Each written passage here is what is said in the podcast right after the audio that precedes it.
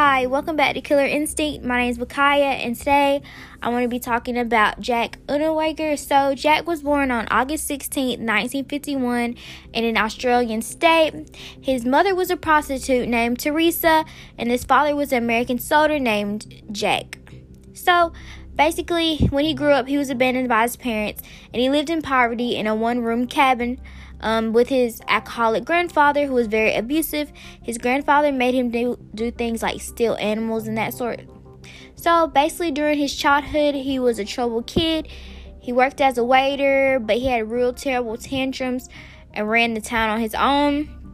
Then he was arrested for assaulting a local prostitute and pimping him out. But at the age of 18, he murdered Mar- a German named Margaret in 1974 by strangling her with her own bra. So then after that, he was sentenced to prison. There he used his time to write, and he wrote a, success, a successful, famous audiobook. Then he was released after 16 years because they thought he was a reformed citizen. After prison, he lived a really famous life. He drove a nice car, wore designer clothes, and he even went to nice parties and got a blonde girlfriend. So basically, I would contribute his um his stressor to being like he was abused by his grandfather and his mother was a prostitute. And he always said he looked at prostitutes as he saw his mother. He didn't like them. And he didn't really know his father. So, um, he was declared insane by a psychologist who describes him as being sexually a sexually sadistic, sadistic psychopath with narcissistic and histrionic tendencies prone to anger and rage. Okay, um, Jack's MO was he basically strangled his victims with articles of their clothes, such as their bras and pantyhose, and he tied them up. Um, he did these murders at outdoors and like wooded areas, deserted places that were quiet, and these locations were not fre- frequented by others and not easy to gain access to. So Jack's victimology was basically he had no relationship at all with the people he killed, other than the fact that he saw sex workers and prostitutes as he saw his mother. He didn't really care for them. And so the crime scene type was Basically, his point of contact was meeting them on the streets, and he disposed of their bodies at wooden vacant places. He hid their bodies and posed them. He was also very sexually violent towards them.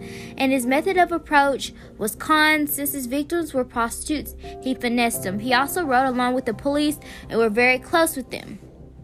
So this kind of took their eyes off of him being a sub a suspect, but they later started to like get hints that maybe he was the one doing all this stuff. So, Jack's method of attack was strangulation or asphyxiation because, like I said earlier, he used their articles of clothing, like their pantyhose. And his method of control was he demanded sex from his first victim and then killed her when she declined. He also called a, the, a family's home several times and taunted them about their daughter being a sex worker or her occupation. He even se- even sexually assaulted one with an object like a tree bench, meaning he was really sexually violent. I try, describe Jack as an organized killer. He planned his offenses, used restraints, hid the bodies, and left little to no evidence behind. And he was a serial killer, in fact, even though he was very different from other people because his evidence was mostly circumstantial. He didn't really leave many things behind. Okay, so um, based on my knowledge, I will categorize his um, actions and motivations as basically because he saw women like his mother, a prostitute. He had a strong like dislike for sexual workers like his mother, and he was abandoned by his father and abused and shown violence by his grandfather. So I would think his psych- psychological motives were social motives. He was exposed to a terrible situation from birth. Society helped morph him into who he was.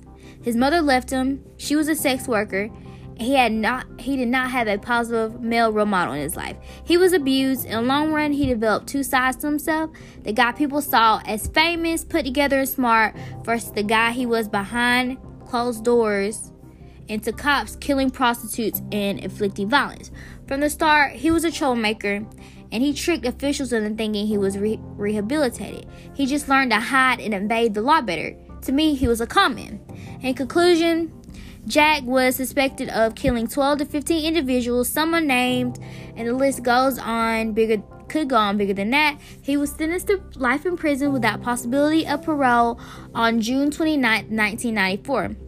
That night, he took his own life by hanging himself in his cell, and he always claimed his innocence. Thank you guys for tuning in to my podcast today. I hope you have a nice day. Goodbye.